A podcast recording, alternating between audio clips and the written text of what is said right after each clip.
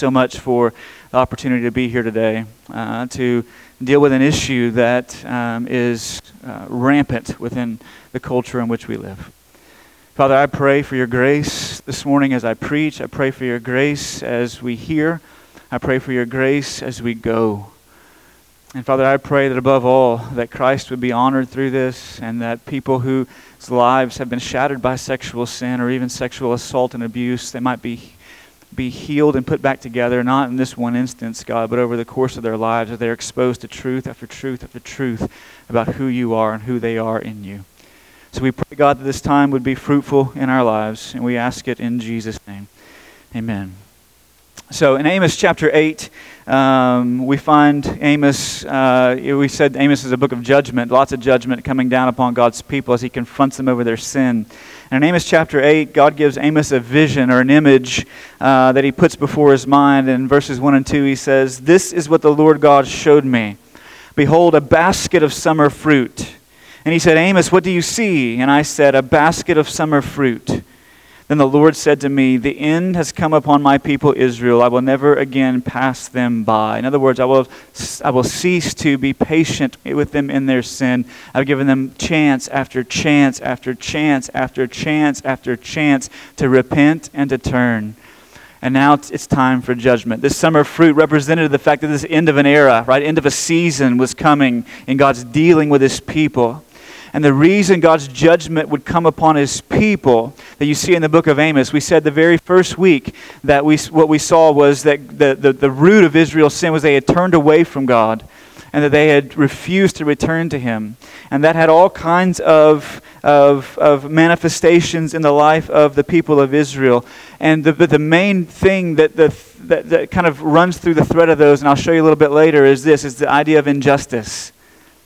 This idea of injustice. And we said last week that justice in the prophets is right behavior toward others.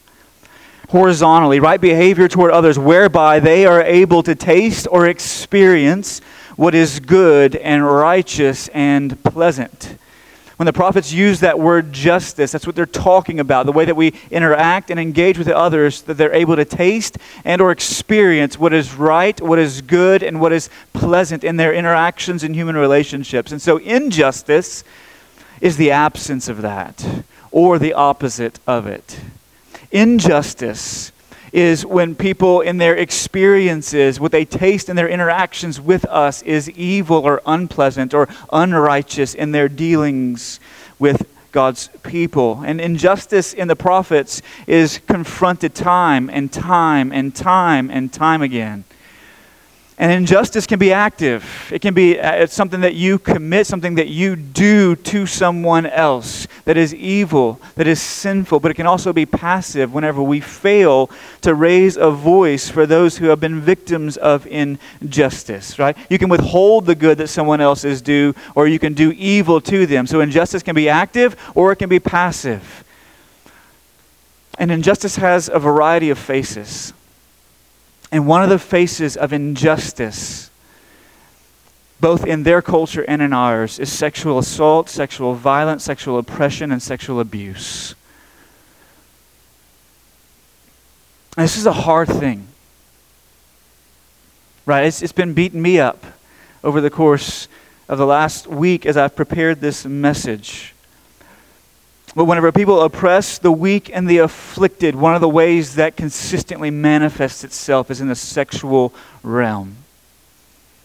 And Amos, listen to what he says in Amos chapter 2, verses 6 to 7.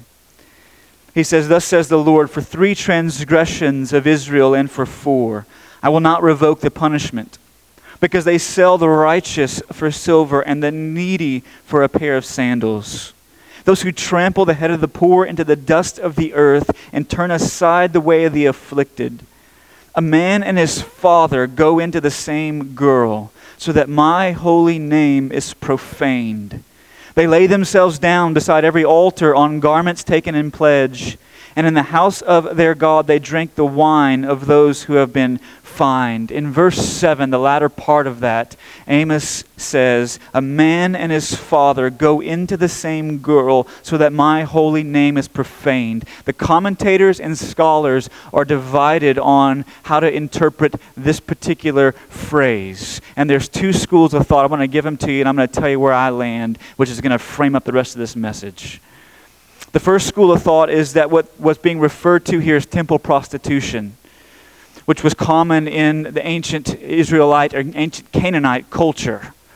Uh, they would have temple prostitutes because they believed that they had to perform on earth the acts they wanted the gods to perform in heaven to then bring fertility to crops and wombs. And so they would, when they went to worship, they would perform sex acts ritually with these temple prostitutes. And there's many scholars who think that's what's going on here, that there's a mixture of temple prostitution into the worship practices of God's people. And that the whole of Israelite men, the reference to father and son is this broad diversity of generations. All men were engaging in practices of prostitution, the same practices practiced by the nations that surrounded them. That's the first school of thought. The second school of thought in the interpretation of this text is this is that some see it as a reference to a father and son in a household who are both forcing themselves upon a young female household servant who is in a weak and vulnerable position. What we would call in our day sexual assault or sexual abuse. Now, let me tell you where I land and why I land there. I think what's going on here in the text is this. It's not, I, I, do not believe it's a reference to temple prostitution. I believe it's a reference to the latter of a sexual abuse or sexual assault occurring in a household. Let me tell you why. The word girl that's translated in our English translations, it can mean prostitute. And so those who go that direction, they have grammatical, lexical reasons to move down that road. It can mean that, but it can also mean female attendant, like a maid, a domestic servant, a gleaner, like in the book of Ruth, when Ruth goes out to the fields to glean. She's in a very weak and vulnerable position at the whims of the men in the fields in a very male dominated patriarchal society and their perversions. This word is used both way in the Old Testament as prostitutes and female attendants. So that in itself is not decisive. It's not decisive at all. Let me give you a second piece of evidence that makes you helps you understand why I land where I land. Listen, when you think about the sin that Israel is committing in the book of Amos and God's judgment falling upon them on account of it, what you have over and over and over and over and over again is God confronting his people through his prophet about the ways that they had treated one another, about their injustices amongst the people. Right? In fact, even we, we said earlier, a couple of weeks ago, that the root of Israel's sin was that they had rebelled against God and had not returned to Him. And He had sent this, this judgment and this judgment, all these minor judgments into the nation's life, and they had refused over and over again. There's like seven or eight times it says in the book of Amos, Yet you did not return to me, yet you did not return to me, yet you did not return to me. That was the root of their sin. And we said the fruit of that had, were, were, was fourfold it was idolatry, it was injustice, it was hypocrisy, and it was immorality. But the branch upon which all those fruit grew as they had emerged from that root of rebelling against God was the branch of injustice and the abuse of power and position and privilege. You see it. Amos is confronting it time and time and time again. Listen to, the, listen to the four transgressions that he confronts Israel on in Amos chapter 2, where I just read to you from. They sell the righteous for silver and the needy for a pair of sandals. They trample the head, too, of the poor into the dust of the earth and turn aside the way of the afflicted. The fourth one, they lay themselves down beside every altar. So there was idol worship going on, but it was on garments taken in pledge that should have been returned after the, the, the promise was fulfilled, but they were not. And they gorged themselves, it says, on the wine of those that they had excised fines against. So those in power, those in, in positions of privilege, those who were in a very male dominated society, very patriarchal society, they were abusing those beneath them, trampling the poor, not caring for the needy. They were not returning the, the, the collateral that had been given in pledge whenever the promise was fulfilled. All of these are instances of the abuse of power, the abuse of position, the abuse of privilege. So I do not think the third one in that list is a departure from it, but another expression of it. An expression of abuse of and power and of power and privilege and position as a man and his father are both taking advantage of the same servant in their household who was in a weak and vulnerable position. They were abusing and assaulting her in their home. And listen, church, our culture, our culture mirrors the culture of Amos's day.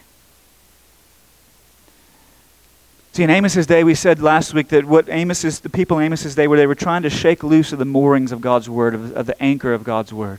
And when a culture does that, what you begin to see emerge is people sinning against each other in very flagrant, egregious, and sick ways.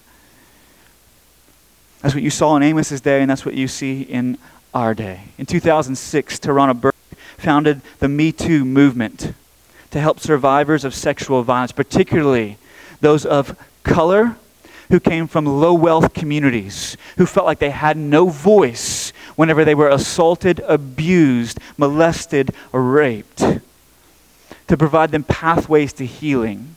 Now, most of us never heard about Me Too until last year, whenever that hashtag went viral across social media feeds, as woman after woman began to share her story of harassment, of assault, or of abuse at the hands of people who were in positions of power or privilege.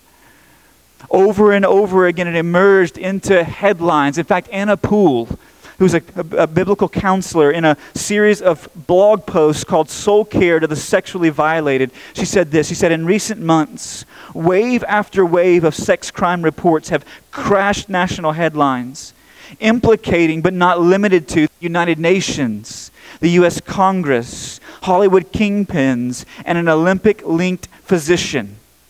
I've seen various reactions to these stories, she says horror, terror, disgust, paranoia. Some people are afraid that something like this might happen to their kids. Others change the subject and retreat to less distressing topics. She goes on to say, but sexual abuse is a reality not confined to headlines. How many of you know that? It's not confined to headlines. It doesn't, it's not something that happens out there in the Congo or the Kabul or faraway places disconnected from our lives. She says, Sufferers, they live and work and worship among us. I dare say that most of us in this room know that sexual abuse, sexual assault, sexual violence is not confined to headlines and is not restricted to faraway places. Because many of us in this room have either experienced it ourselves, we know someone who has been a victim of it, or perhaps we've even known predators and victimizers. As I entered into my freshman year in college, I, I met a man who was several years my elder. I met him through the Baptist Collegiate Ministries of McNeese State University, the campus that I started off attending uh, college at. And we shared the enjoyment of lots of things. He'd played baseball growing up, I'd played baseball growing up. He enjoyed duck hunting, I loved to duck hunt. He enjoyed fishing, I enjoyed fishing. He enjoyed concerts and music, I enjoyed those things. And so we spent lots of time together. We fished together. We hunted together. We played ball together. We did even ministry together. He served as a youth worker in his church, which was not my church, and I was serving as a youth intern in my church. So we had shared stories about how we were serving and, ministering to students in our particular context, in our particular churches. We traveled together. We encouraged each other. There were many nights that I spent the night with him at his hunting camp because we hunted. That's one of the reasons that I failed college algebra the very first semester was because I hunted every morning in the fall semester before I went into class. Don't do learn from my example, but not that way, right? So we spent inordinate amounts of time together. When I got ready to transfer schools and go to Louisiana College, he committed to support me financially for my first two semesters and providing partial scholarship for me. When I got married in 2001, he stood as a groomsman next to me as my wife and I exchanged vows before God and our friends and our family. He was someone that I knew well. We'd encouraged each other, prayed with each other, read scripture together. And then in 2006, I received a phone call from my father late one Wednesday evening after a ministry gathering that I had led. And he said my, he and my mom had been watching the news and that they had just done a story in which this friend had been arrested and indicted on six counts of indecency with a minor. Those charges were eventually escalated to sexual battery.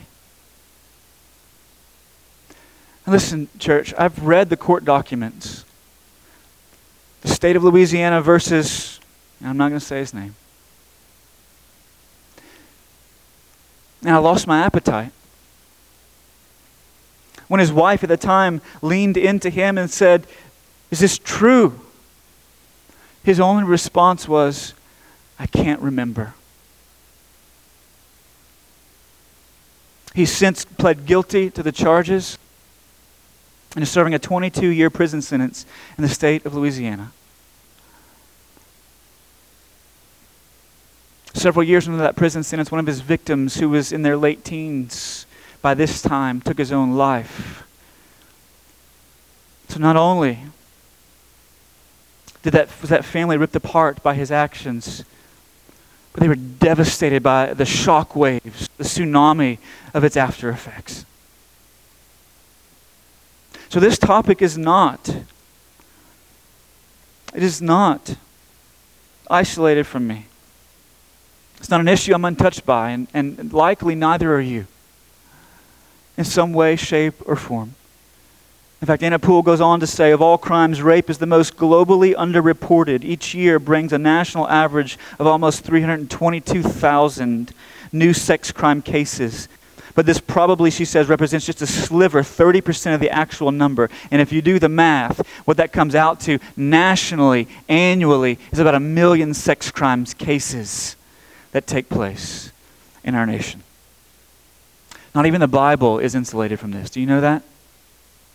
In the Old Testament, there are three, at least three stories of sexual violence and sexual assault committed by men against women. So the Bible's not sugarcoated. In Genesis 34, you have the rape of Dinah by Shechem. In, Gen- in, in 2 Samuel 13, you have the rape of Tamar by her half brother Amnon. In Judges 19, you have the gang rape of a concubine in the streets of an Israelite city. The Bible is not untouched by these things. And unfortunately, many of us are well aware that the church is not untouched by this as well. It is not untouched by this.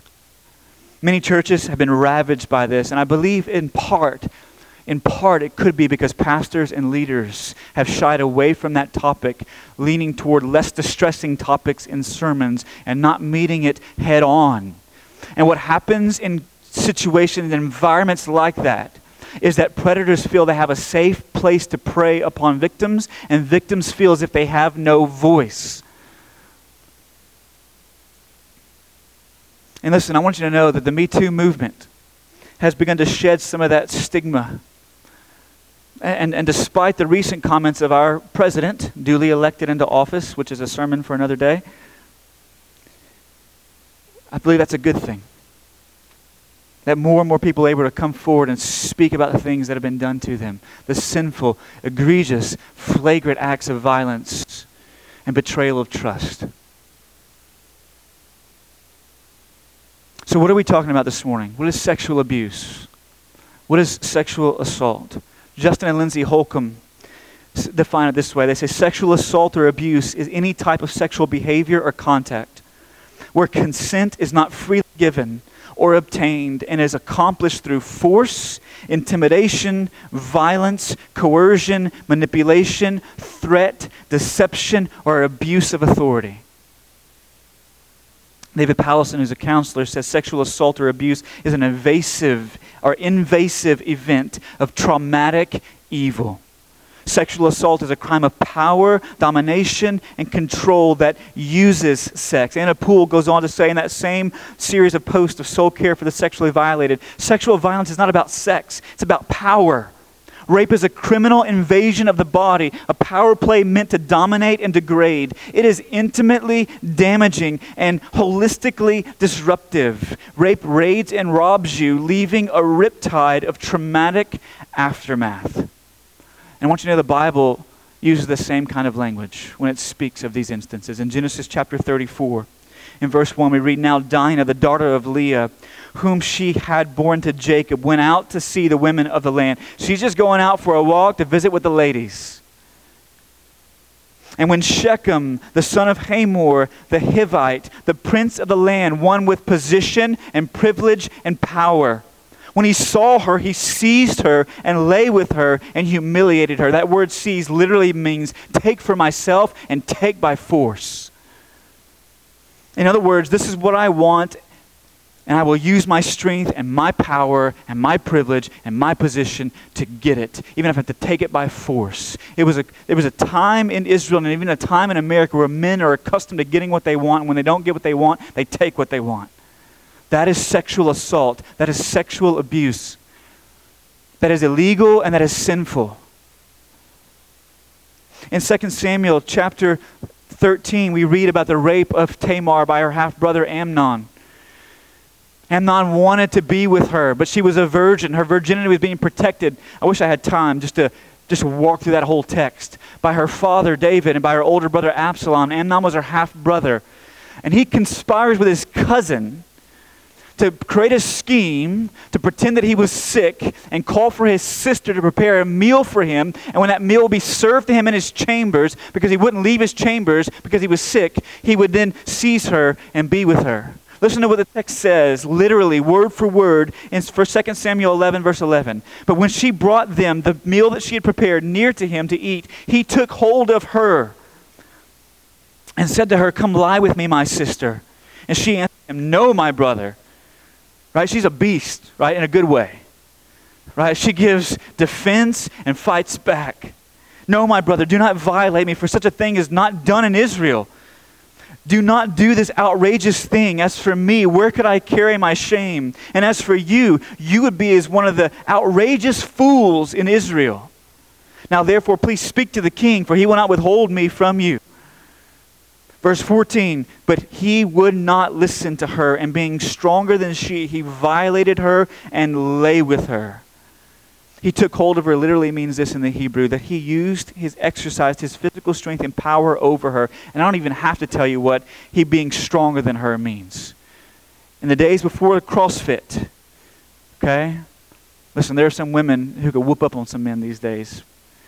But in those days before that particular brand of exercise, most men were stronger, and he used his strength to take what he wanted, and he violated his sister. In Judges 19, we could go on and on and see. We, we could talk about Judges 19 as well and see how there was force. Gang, as, as a concubine was gang raped in the streets of an Israelite city. See, sexual abuse is any time, sexual assault is any time, any sexual behavior where contact where consent is not freely given or obtained, accomplished through force, intimidation, violence, coercion, manipulation, threat, deception, or abuse of authority. And listen, church, it is broader than rape. It is broader than rape. And listen, this is why this is why I gave you fair warning about the kids being here. But listen, I'm going to tell you what it involves. It involves forced masturbation. Anytime somebody tries to touch the genitals of another person or child in particular, or asks them to touch theirs, that is sexual assault, sexual abuse. It's forced oral sex, forced penetration. It involves molestation. When someone coerces a child younger than them who does not understand what's going on into a sexual encounter. That is sexual assault. That is sexual abuse. It also involves compliance out of fear. There's a difference between consent and compliance. Compliance out of fear for bodily injury or harm is not consent. That is sexual assault. Drugging someone and taking advantage of them is sexual assault. It is sexual abuse manipulating someone who is of their own accord intoxicated and taking advantage of the situation. Like you didn't get them drunk, you didn't get them high, but they got themselves that way. That is sexual assault by you taking advantage of them in a weakened condition. Also, gr- the grooming process, listen, by which abusers prepare their victims for violation is abuse. It is sinful. It's a damaging act. I wish the story I told you earlier was the only predator I'd known. In college, I, I, I went to college with a, another gentleman who was several years younger than I am, who is now serving a 10 year prison sentence in the state of Louisiana for coercing a 13 year old child into a sexual relationship with him while he served as a youth pastor of a local church. He began to undermine her trust in her family make her dependent upon him and his counsel and his like don't listen to your family. They don't know what they're talking about. I'm the only one who understands you. I'm the only one who's in your corner. He gave her an affectionate nickname, and then he had M&Ms created with the picture of that nickname, of that, of that particular item that he'd given her the nickname with. And lured her into this relationship. It was a grooming process that prepared her for the encounter with him. And it was multiple encounters with him over the course of a three year span. That grooming process is sinful and abusive. So, this is what we're talking about when we talk about sexual abuse or about sexual assault.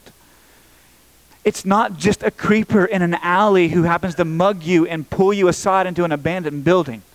In fact, most frequently, sexual abuse and sexual assault occurs with someone that you know and trust. And so, what do we do about this? What do we do with this? Listen, in the time that we have left, I want to talk to five segments of our church. Five segments. The first one parents. Parents, if you are the parent of a child in this church, in this community, in this culture, prepare your kids to recognize predators.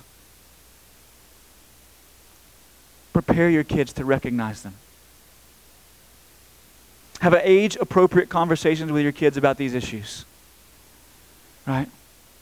A two year old cannot comprehend this. I get it.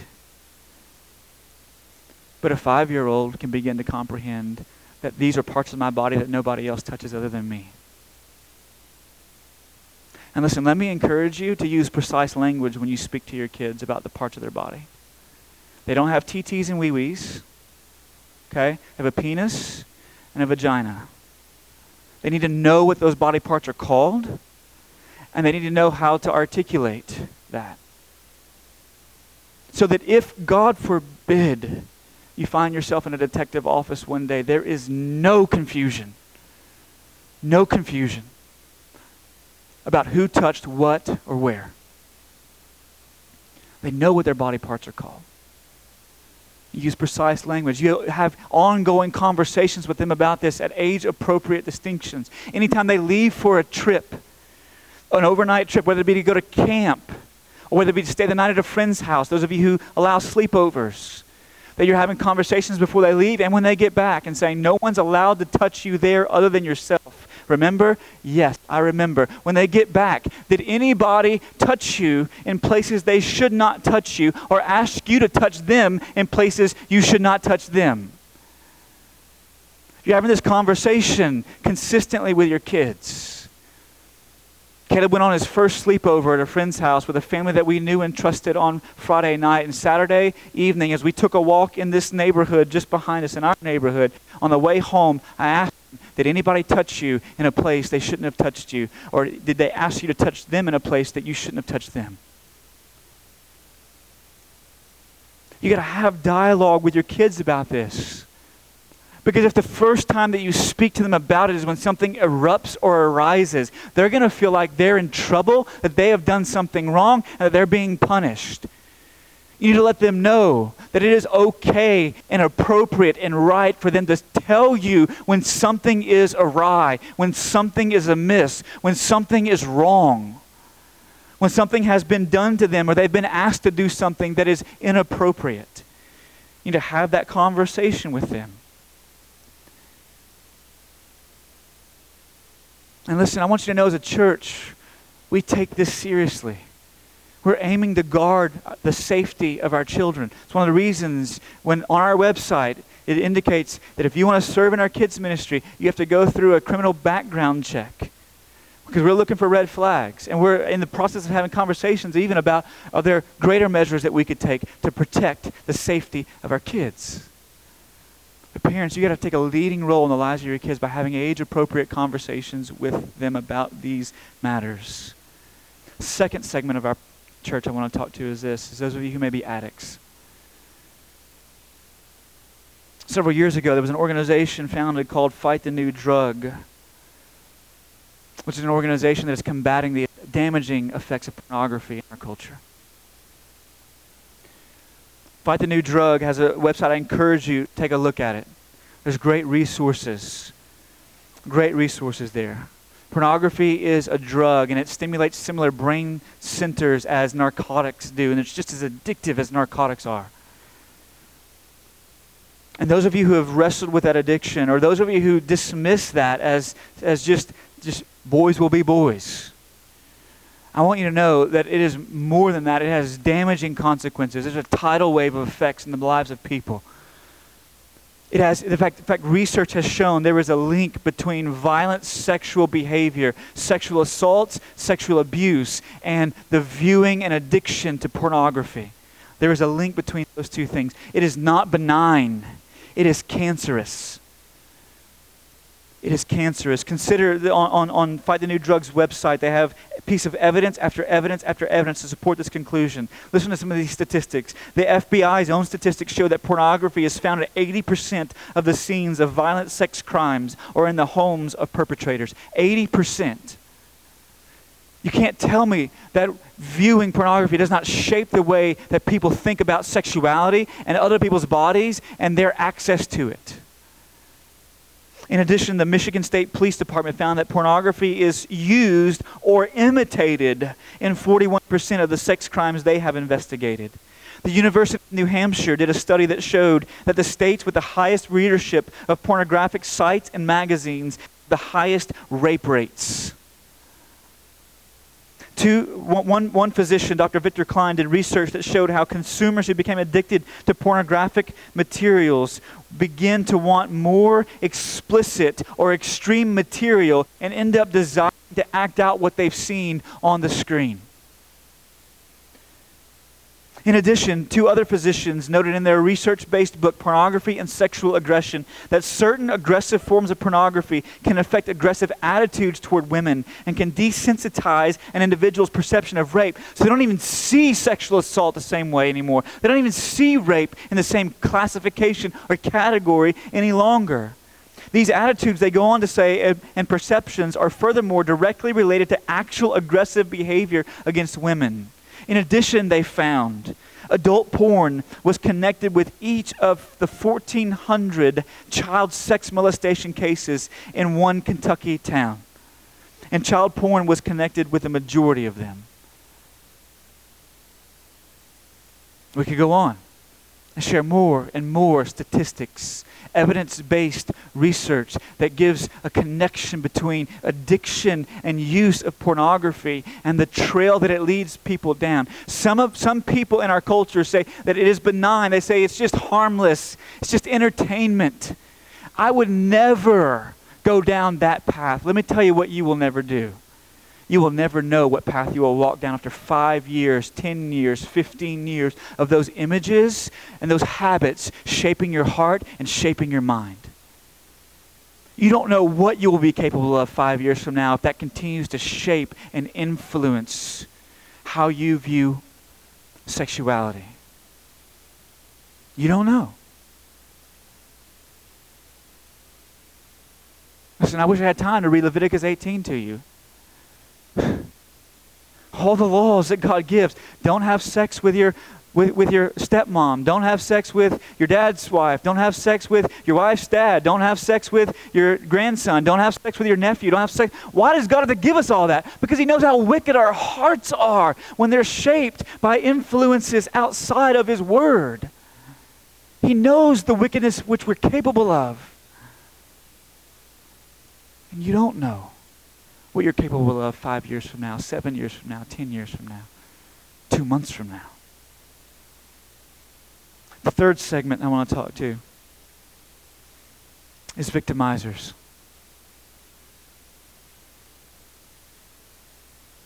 If you have operated as a predator,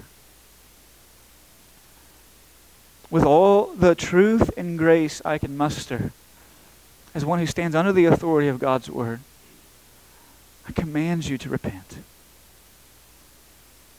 to turn. And what that repentance looks like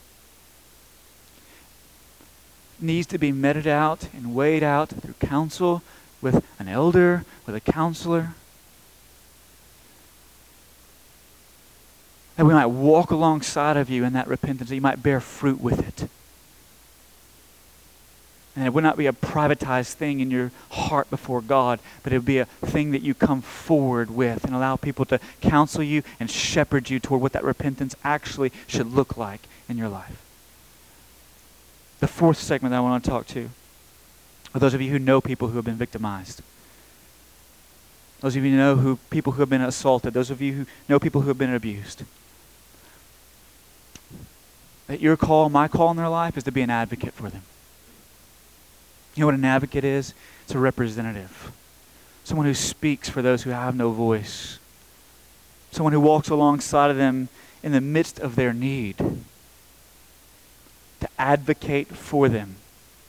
Some of you are terrified to be an advocate in the life of somebody who's been through such a traumatic experience. And part of the reason is because you have no idea what to say. And listen, I want you to know it's okay to say, I don't know what to say.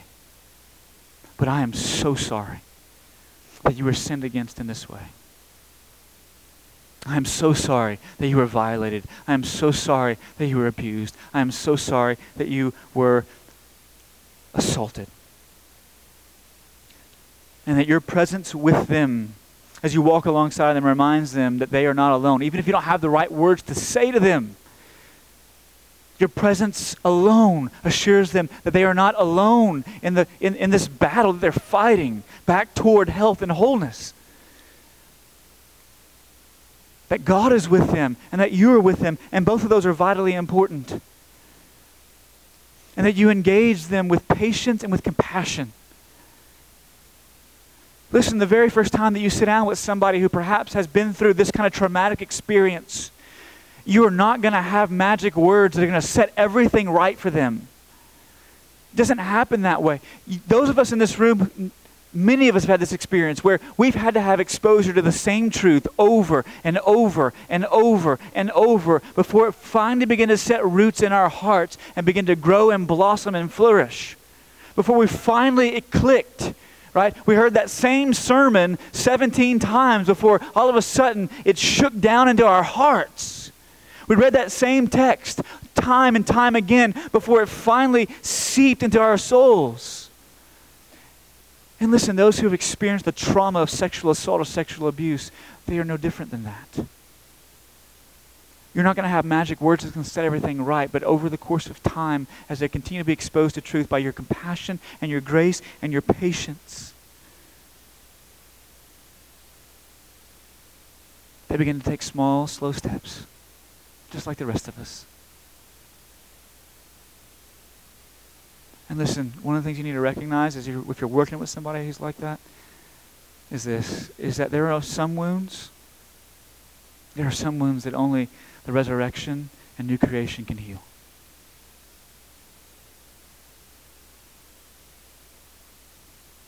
In their fullness. But don't let that shy keep you from, from leaning in or sh- keep, make you shy away from being an advocate and walking alongside of them to encourage. Finally, to those who are victims. I'm not naive enough to think. In fact, I know there have been men and women who have been members of this congregation who have experienced this kind of trauma in their lives. I'm not naive enough to think that there may be some in this room this morning who have never shared that with anyone. Here's what I want to encourage you to do turn to Jesus as your advocate. Turn to Jesus as your advocate. If you've been sexually abused, one of the first things I want you to know is that it's not your fault. It's not your fault. And listen, I don't even I don't I don't care if it was a season in your life in which modest was not the hottest for you and you were scantily dressed. Listen, the lesson to someone who's been abused or raped is not modesty. That is not the lesson. It's not. Because if that's the first place that we go, or even the second place we go, the third place we go, here's what happens. They begin to internalize that and believe that they were culpable for the sick thoughts in the minds of a predator who preyed upon them because of the way that they were dressed. It's not your fault. If you could not fight back because you weren't strong enough to do even verbal judo like Tamar does in 2 Samuel 13, it is still not your fault. And I want you to know that even if no one else knows this morning, God knows. And He is your advocate. That He is interceding for you. That you, the book of Hebrews tells us that we have a great high priest who has ascended into the heavens, who lives to make intercession for us before the throne of God. And his name is Jesus Christ. You have an advocate, even if no one else knows, even if you've been silent about it all of your life. Even if no one else believes you, no one else will listen, no one else will sympathize, no one else will move towards you in empathy, you still have an advocate. And I want you to know that. Because it makes all the difference in the world. And I know, I know I've been good these last several weeks about landing at 40 minutes, and that's where we're at right now, but I got four things. I'm going to do them quick. I want to tell you the difference having this advocate makes for you if you've been a victim. First of all, having Jesus as your advocate gives you a new identity. See, m- many who have been abused or assaulted, they look in the mirror and what they see as they see someone who is defiled.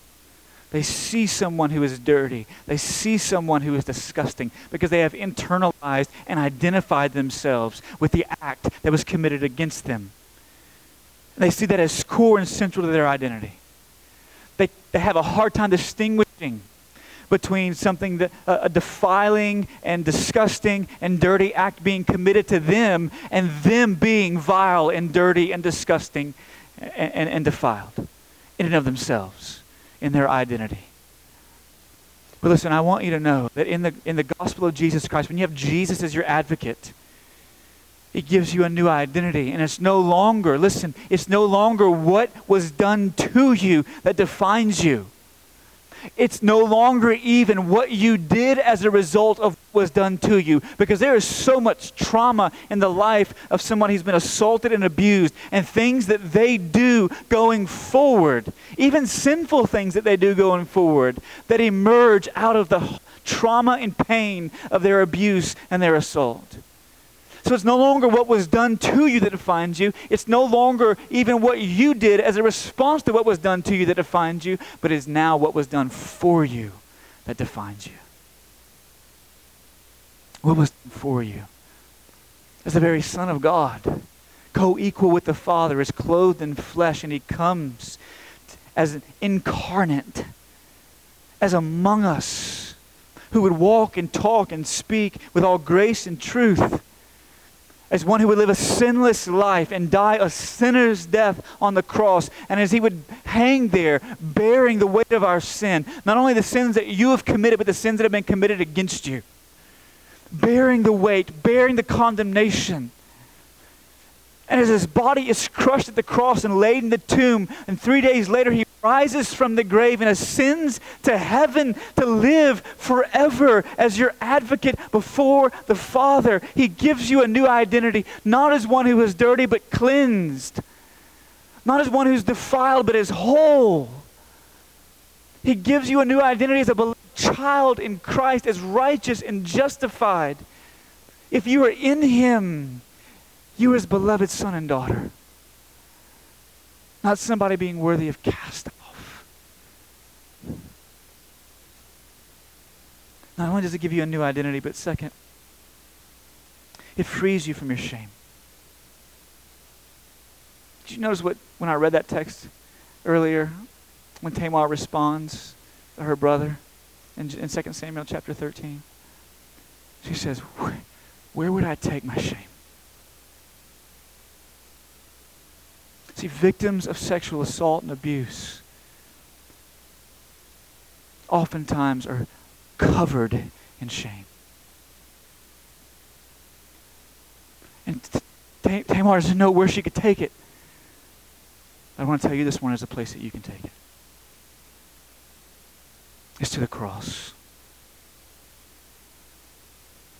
In the book of Hebrews, in the book of Hebrews, chapter 2, verse 2, it says, looking to Jesus, the founder and perfecter of our faith, who for the joy that was set before him endured the cross, despising the shame, and is seated at the right hand of the throne of God. Jesus despised all the shame. His crucif- passion and crucifixion was a shame filled event in which he was beaten and stripped and hung like a common criminal before all of the city to see. And he entered our experience of shame. All the shame that we would experience, he entered into that experience with us so that he might free us from it. And if you're carrying around shame with you this morning, I want you to know you can bring it to his feet. You can bring it to the cross. And you can find him lifting it off of you. Third, the gospel makes room for righteous anger and uproots sinful anger. It is a natural, normal response to be angry when injustice has been committed against you or someone you love. In fact, Paul will quote Psalm 4:4 and Ephesians 4:26 when he says, "Be angry and do not sin." There are some things that it is right to be angry about. David Powlison, the counselor, once again says anger can be utterly right, good, appropriate, and beautiful. It's the only fair response to something evil and a loving response on behalf of evil's victims. To be angry, but not sinfully angry, and lash out and act out in vengeance.